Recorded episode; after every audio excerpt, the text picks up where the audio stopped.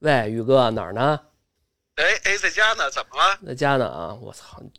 哎呀，马上圣诞节了，嗯，咱这期上、节上什么节目啊？你看最近该胡聊会议室了？别了吧，胡聊最近这这太这是创意爆棚，录了好几期了，都排到三月份了。说这意思是催稿《松花怪谈》呗？但我操，哎我没写完哎，呀。别别别别，松花怪谈还是不错的，松花怪谈哎是吧？剧年底巨制是不是已经上了两期节目了啊？对对，已经嗯过个瘾了。那咱们恐怖鬼怪屋，要不听听歌，要不找 要不看个电影？要不找老魏，要不找老魏录录什么圣诞老人怎么来的，或者他怎么没的是的啊？是吧？那那咱录啥呀？到底这听众们每次都等着我们这种特别节目呢，我们到底录个啥呢？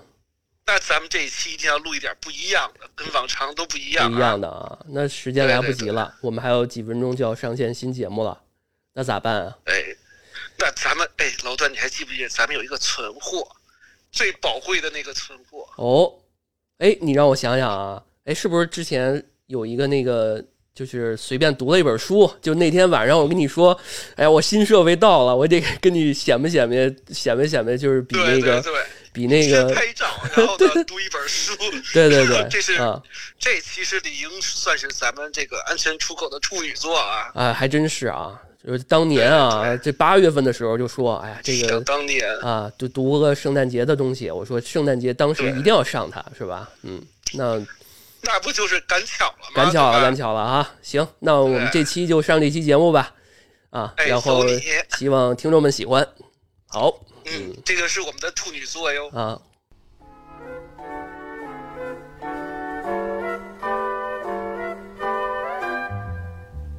，I really can't But stay. baby, it's cold outside. Got to go But baby, it's cold outside.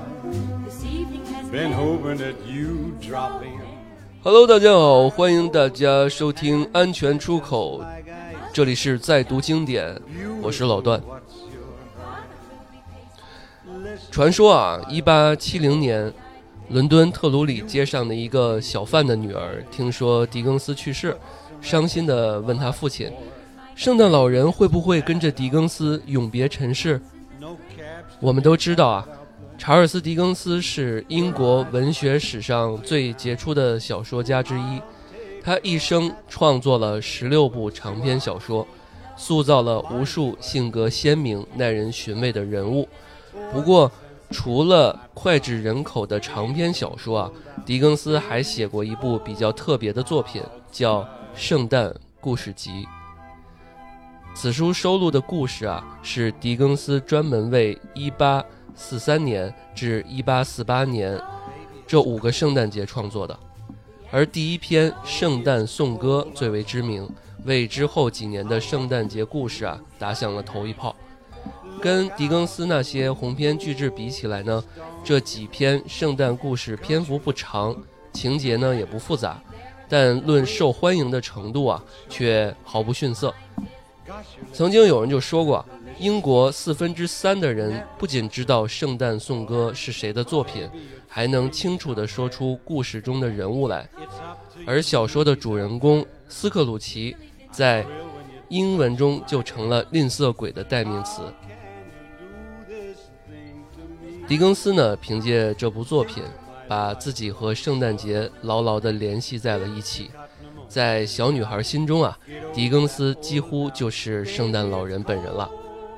考虑到当时的背景，这则传闻并非夸大其词。以《圣诞颂歌》为代表的圣诞故事集，在英国百姓中啊，确实有着极其深厚的群众基础。俗话说，艺术源于生活，虽然不难举出反例，但这句话在伟大的小说家狄更斯身上却是非常适用的。他的艺术创作和个人经历密不可分。查尔斯·狄更斯出生于1812年，当时正是英国从农业社会向工业社会转型的时期，各个阶段、各个层级之间的矛盾啊日益激化。狄更斯的父亲呢是海军总务处的一个小小的职员，收入呢也比较低，却要养活一大家子人，常常呢入不敷出，只能拆东墙补西墙，举债度日。在他在狄更斯啊十岁的时候，父亲呢因债主逼迫而入狱，他只好去远房亲戚家开开，就是亲戚家开设的这个鞋油的工厂去当学徒。每当这个工作的时候啊，他就在想：哎呀，我这个每周工作六天，在这个阴冷潮湿的地下室辛苦的劳作，这些呢，其实都在他当童工的岁月里面啊，给狄更斯的幼年心灵上留下了不可磨灭的记忆，终其一生挥之不去，并直接体现在他日后的文学创作中。《圣诞故事集》里的某些片段就是最好的例子。父亲出狱后呢，被迫辍学的狄更斯呢，得以回到学校，但家里日渐困顿的经济状况，还是让他不得不过早的踏入到社会去谋生。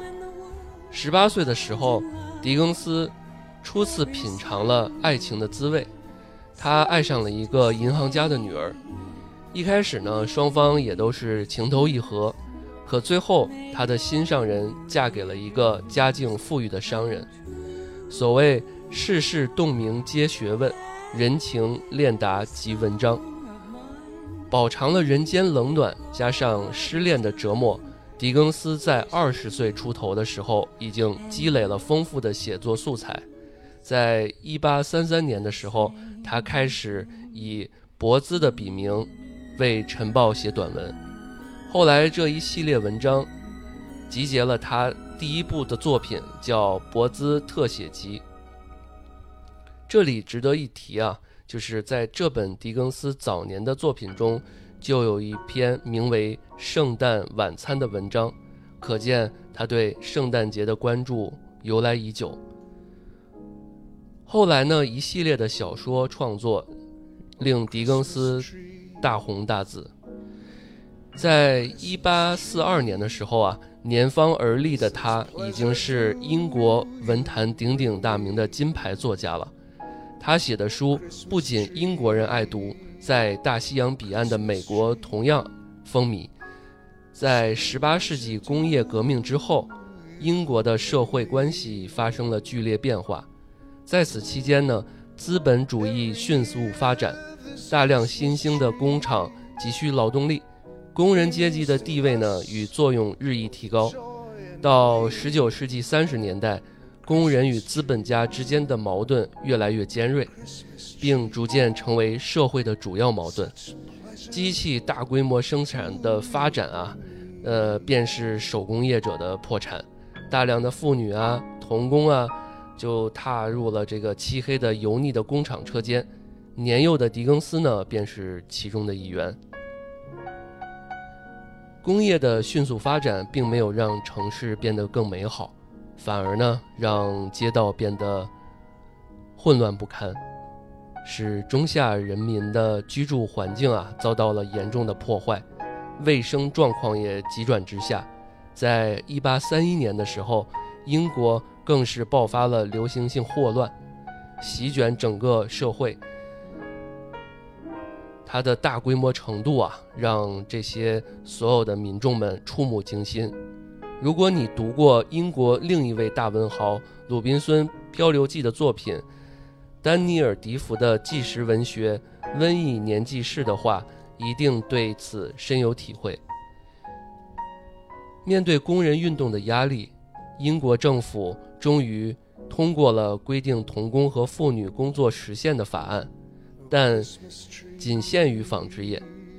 许多家庭收入低微，难以糊口，依然有大量童工进入矿业。在英国的历史上啊，一十九世纪四十年代被称为“饥饿的四十年代”。这个说法呢，尤其指涉一八四三年农业欠收。粮食昂贵，失业猛增的年月，狄更斯的圣诞故事系列便在这样的背景下诞生的。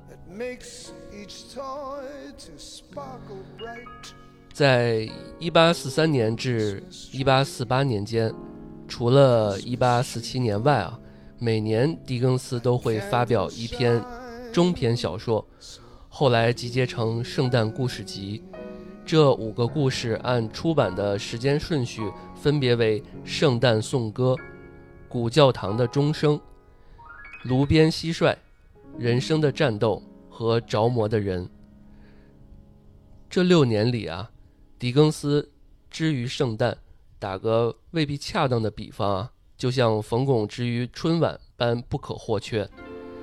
正如前文所说啊，第一篇《圣诞颂歌》是其中最为家喻户晓的，也最具有开创性。通过对这篇故事的详细分析啊，我们便能了解狄更斯创作的圣诞故事的风貌。《圣诞颂歌》的故事情节并不复杂，主人公的迪，主人公刚刚我们提到的斯克鲁奇，经营着一家名为斯克鲁奇和玛丽的商行。合伙人玛丽去世之后啊，斯克鲁奇就成为了唯一的老板。他的生意规模平平，作为资本家呢，大概也只能是算的是入门级，但作为吝啬鬼，他却成为是殿堂级了。他贪婪。自私、冷酷到极点，在风雨交加的圣诞夜前夕呢，他手下的办事员冻得瑟瑟发抖，因为火炉旁只烧着一块煤，想多加一块没门儿。煤都放在斯科鲁奇的房间里了，在他眼里呢，穷人想在圣诞节里快活几天，那简直是胡闹。穷人不仅没有资格过圣诞节，甚至都没有资格活下来，死了才好。可以减少过剩的人口呢？文章写道：“风随便刮的怎样凶，也比不上他的心那样狠；雪随便下的怎样猛，也比不上他求财之心那样迫切；淫雨随便下的怎样大，也比不上他那样从来不听人祈求。”斯克鲁奇独来独往，街坊四邻呢都比较怕他。路上呢，也没人，没有人愿意跟他打招呼。别说小孩子不敢问他时间啊，就连乞丐都知道他的脾气，不会奢望从他那里面得到一两个小钱儿。或许呢，只是一个人还愿意，甚至呢，其实就是没有人愿意上门为他赠上一句“圣诞快乐”。那非要说有的话啊。那就是他的外甥弗雷德。可即便是面对性格乐天的亲人的问候啊，斯克鲁奇也是一副臭脸，没说一句好话就把人给轰走了。就在斯克鲁奇准备上床睡觉的时候，古怪的事情发生了。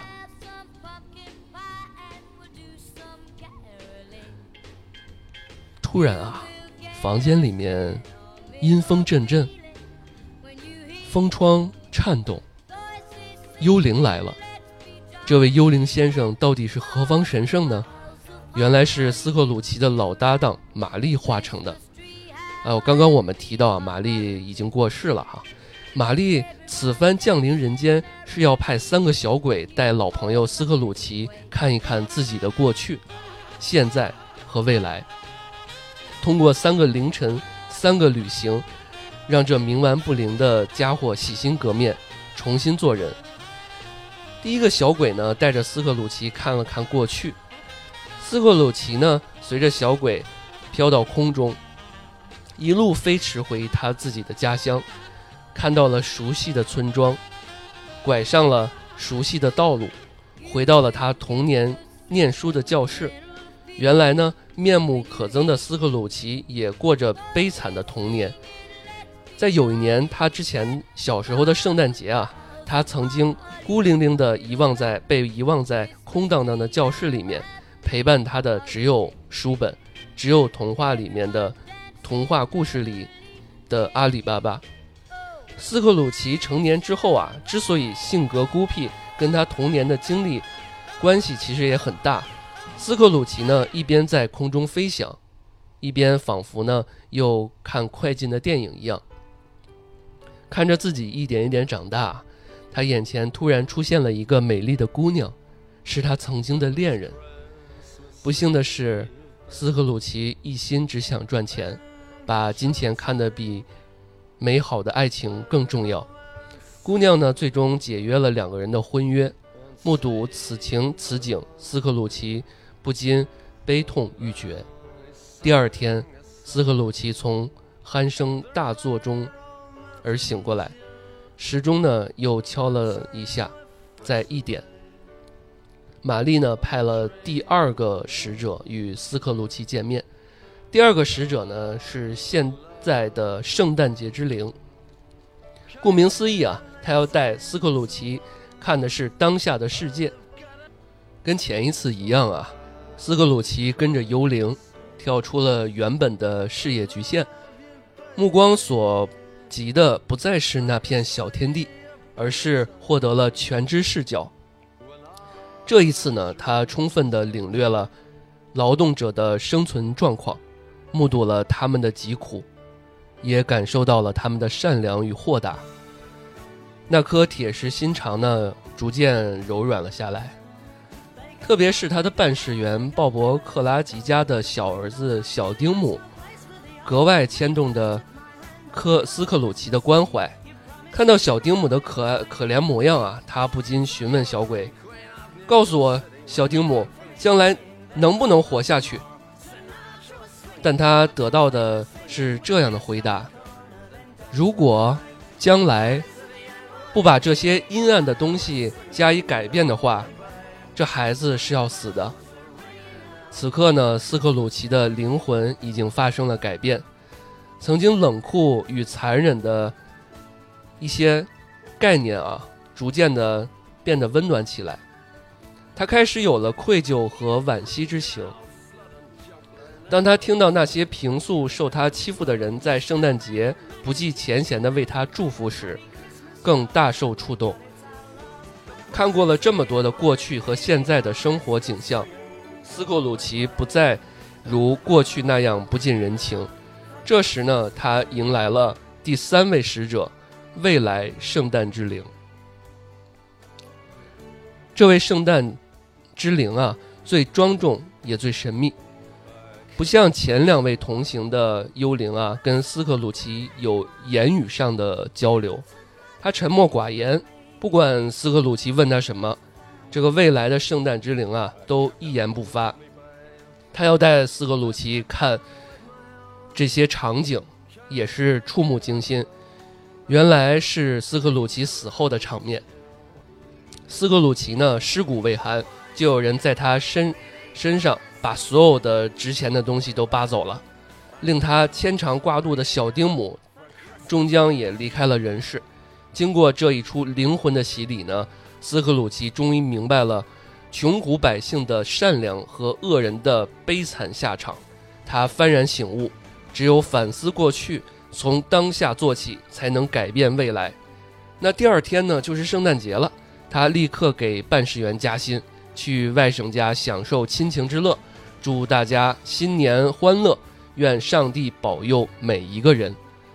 从此呢，这个又从此呢成了这个又老又好的城市所知道的，或者这个又老又好的世界上任何一个别的又老又好的都市、城镇和自治区所知道的，再好也没有的朋友，再好也没有的东家和再好也没有的人。圣诞故事集中剩下的四篇故事啊，除了炉边蟋蟀和圣诞节有一点关系，其余的都可算作是圣诞颂歌的延续了。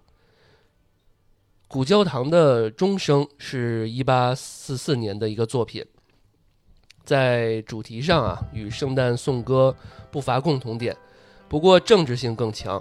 小说主人公是一个脚夫，在圣诞节的前一天啊。不顾寒冷，谋谋求一份差事。他的女儿靠着好不容易挣到的几个钱，为他准备了一盆牛肚。对穷人来说啊，这已经算是一个特别丰盛的晚餐了。可故事的反派却为富不仁，他跟着转变前的斯克鲁奇一样啊，认为穷人不仅不配享受这样的生活，甚至连受教育和结婚生子的权利都没有。在这部小说里啊，狄更斯一如既往的还是站在了劳苦大众的这一边，谴责了漠视穷人性命的富人阶层。刚刚提到《蟋蟀》啊，这本书，这这这一个章节啊，是狄更斯原本准备创办的周刊，不过呢，最后没能办成，因为他把蟋蟀写进了小说，这才是炉才有了炉边蟋蟀。虽然这本故事啊与圣诞节没有任何的关系，但狄更斯酝酿筹办刊物之时啊，是想以蟋蟀这一炉边欢唱的小生物。来象征着圣诞颂歌的哲学。人生的战斗是篇美好动人的爱情故事，虽不像圣诞颂歌和古教堂的钟声那样有浓厚的圣诞节的气氛，但小说里还出现了渲染圣诞节气氛的必要因素，就是大雪。这就让作品在质感上有了前作。没有的这种共性感，描写底层劳动人民的质朴与善良是狄更斯一贯的信念。在一八四七年，狄更斯没有带来圣诞节故事，一直到第二年冬天才推出了最后一篇有关圣诞节的佳作《着魔的人》。这篇小说啊，从里到外都可以说是一个预言，缺席了好几年的。幽灵元素再次出现，幽灵给化学家主人公魔力，却忘给了他如何行善，所以主人公拥有的拥有的这个超自然的力量啊，带来了一系列的灾祸。不过呢，既然是献给新年的作品，故事呢结尾肯定是依然美好的，和斯克鲁奇一样。着魔的人的主人公呢，最后在幽灵的指点下回归了正途。虽然狄更斯对圣诞节的情节啊，可以追溯到他更年轻的时候，写作圣诞颂歌的念头却是在1843年的十一月才有。当时呢，他在曼彻斯特逗留了三天，一天傍晚呢，他有事儿要办，一边急匆匆地穿梭于大街小巷。一边在脑海里酝酿着小说的情节，回到了德文郡家，呃，回到了德文郡街的家中以后啊，他便整理思路，写了《圣诞颂歌》的初稿。都说作家啊，呃，都要写出让读者感动的作品，首先得感动自己。狄更斯呢，就是一个很好的例子。在给朋友的信里面，他坦然写道，在写作这本书的时候啊。哭了又笑，笑了又哭，内心受到了非同寻常的激荡。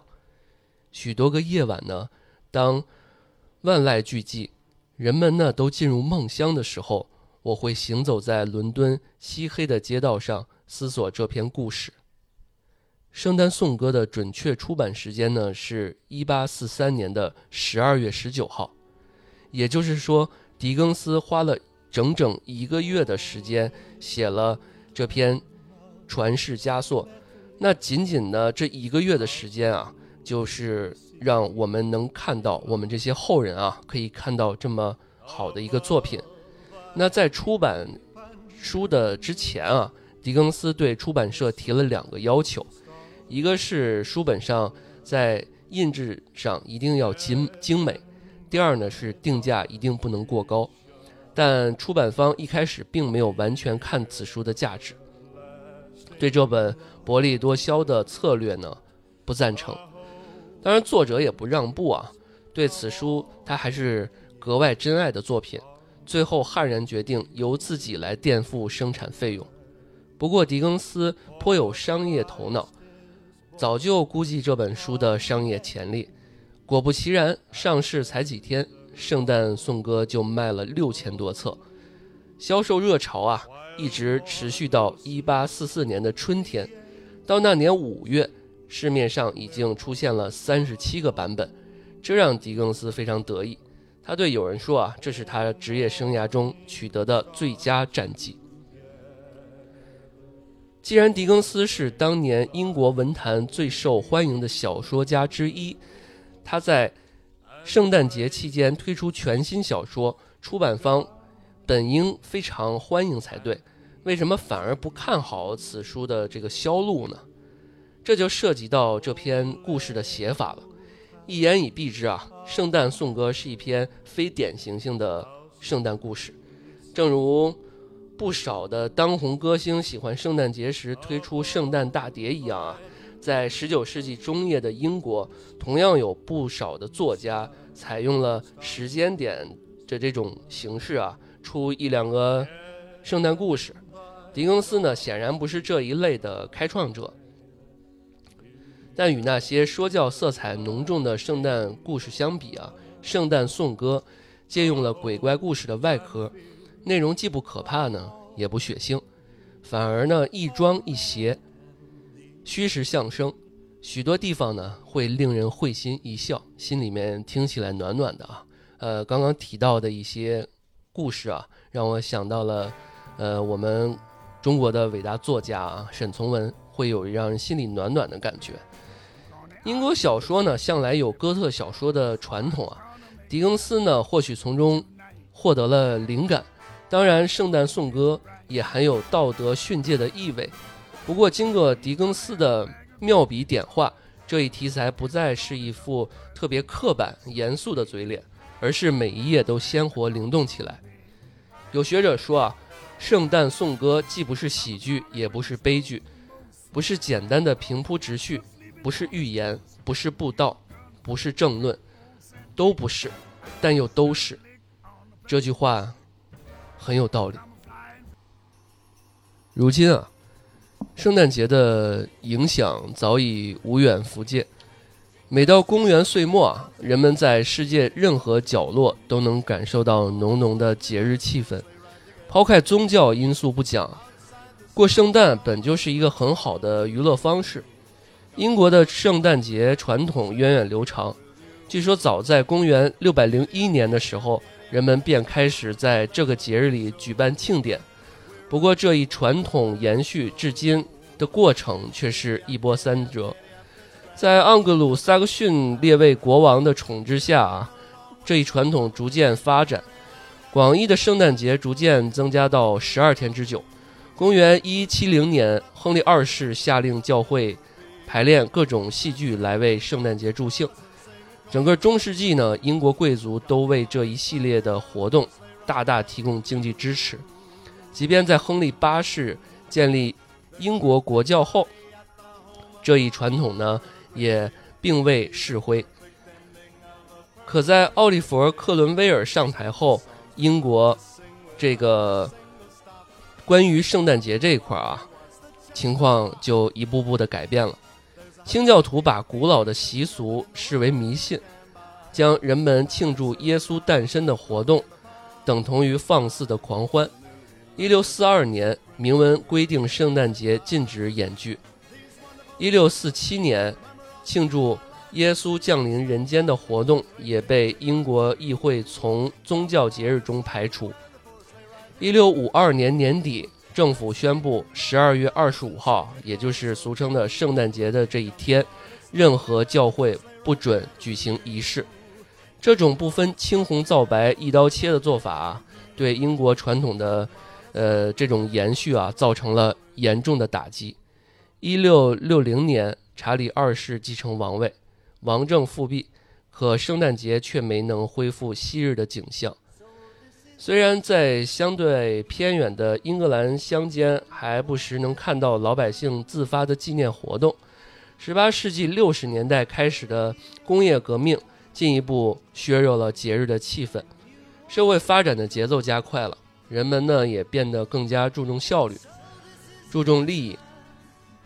在圣诞节期间啊，这个烟囱啊依然浓烟滚滚，车间呢照样机器轰鸣。寻求简简单单的快乐呢，在某些人眼中呢，或许成为了斯克鲁奇的那句口头禅：“胡闹。”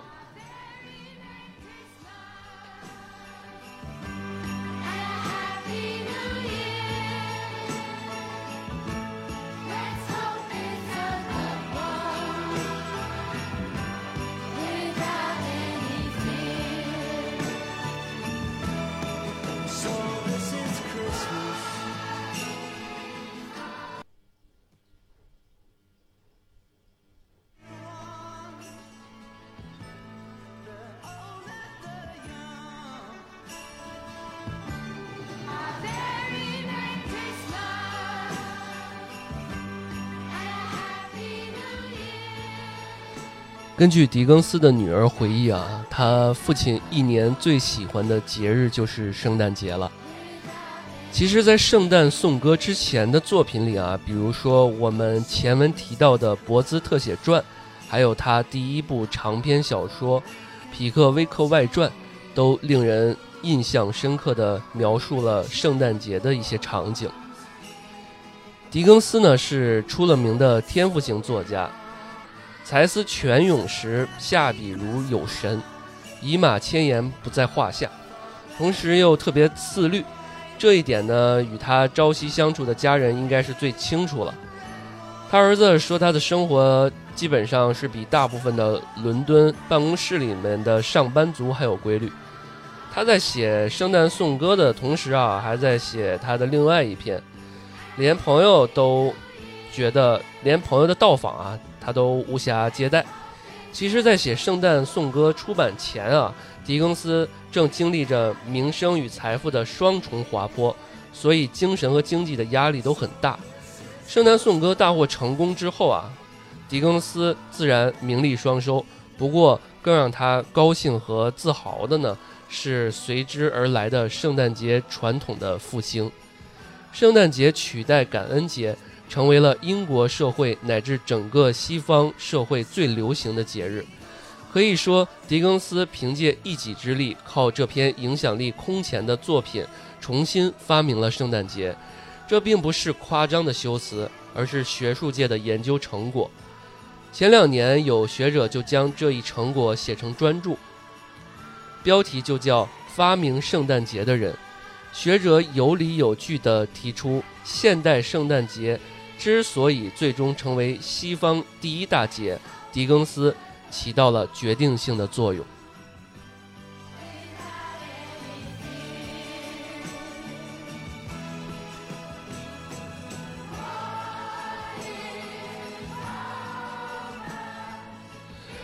狄更斯的《圣诞颂歌》在写法上跟当时流行的单纯注重说教的圣诞故事有明显区别。尽管那些圣诞故事在思想积极、思想上特别积极向上，书籍的整体制作也很精美，用来馈赠孩子、爱人和朋友都是不错的选择。但事实上啊，大众其实早已厌倦了那一类过于严肃的作品，《圣诞颂歌》恰好契合了读者的需求，适合推出。事实呢，推出了这样一部一本标新立异之作，肯定。人们对欢乐的合理追求，不得不说，狄更斯真是艺高人胆大，他的前瞻性令人佩服。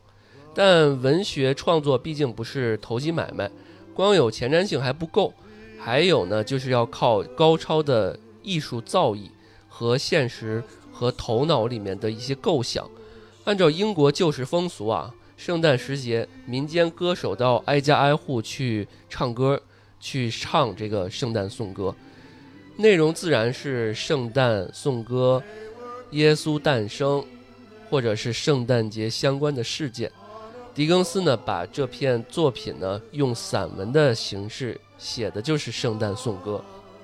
他把小说结构安排的非常整齐，节奏准确，富有音乐性。开篇呢，老玛丽显灵；后面呢，三篇是三个鬼魂带着斯克鲁奇穿越时空；最后一章呢，就是标准的大团圆的结合。啊，这个在人物的刻画方面啊，狄更斯更是绝顶的高手。主人公的斯克鲁奇从登场的冷酷。残忍到小说里面的逐渐改变，到最后变成了一个邻里歌颂的大好人。他对这三个阶段的刻画惟妙惟肖，不光主角的形象是狄更斯精心写就的，连配角呢也是千姿百态，活泼开朗的，呃，弗雷德，包括质朴善良的鲍勃，呃，令人怜惜的小丁姆等等，这些人呢都是同斯克鲁奇一道，成为了。狄更斯笔下的经典人物被后世永远铭记。英国呢，另外一位大文豪 G.K. 切斯顿切斯特顿说：“狄更斯塑造的人物都是漫画人物。”确实呢，狄更斯非常擅长啊，抓住这个人物一两个特点，加以艺术上的夸张。正因为这一点啊，《圣诞颂歌》被多次搬上荧幕，拍成了动画电影。最近的一部上映呢，就是2009年主演的，呃，二大名鼎鼎的美国的喜剧明星金凯利。狄更斯小小年纪就失去了父亲的庇护，被迫进入了工厂去做工。苦难的童年呢，生活让他格外关心英国社会的童工问题。他曾想写一本讨论政治的小册子，专门呼吁社会各界重视这一问题。争论虽然没写出来啊，但是他的文学作品中处处透露出他对这方面的牵挂。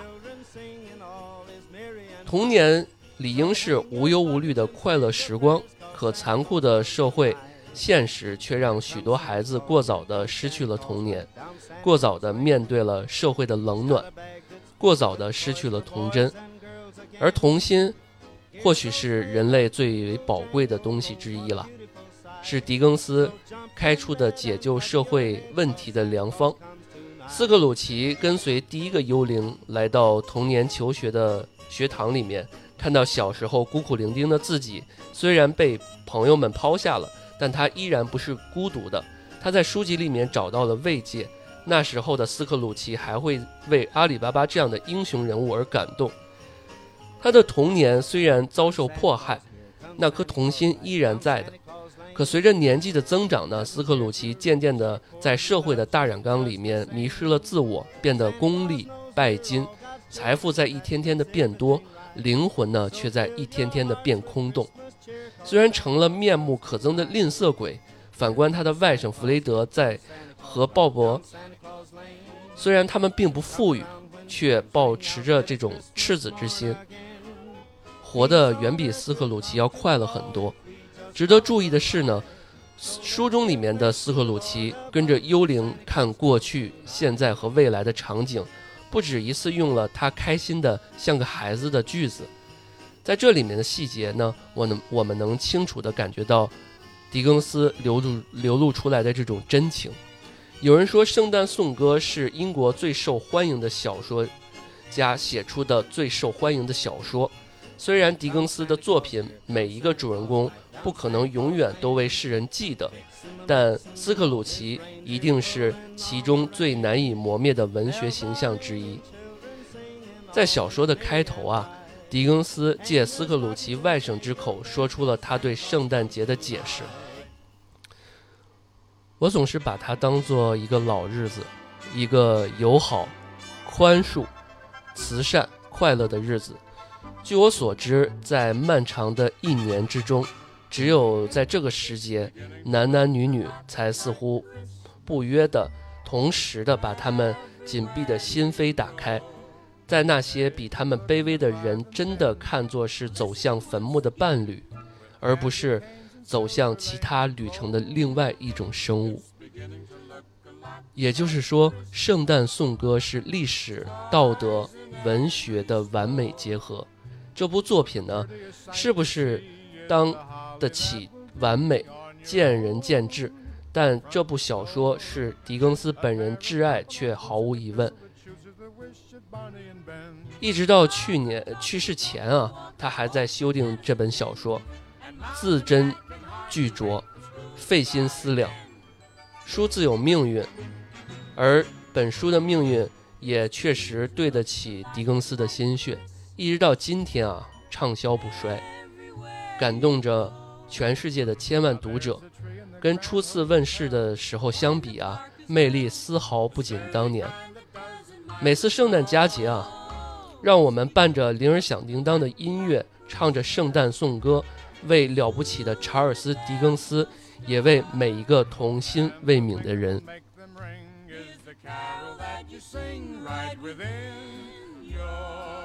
这里是安全出口，欢迎大家收听。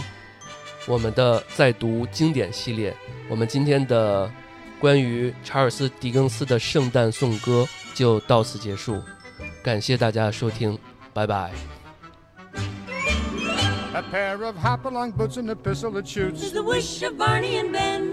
Dolls that'll talk and we'll go for a walk. Is the hope for Janice and Jen. And the mom and dad can hardly wait for school to start again. It's beginning to look a lot like Christmas. Soon the bells will start. And the thing that will make them ring is the carol that you sing right within. Your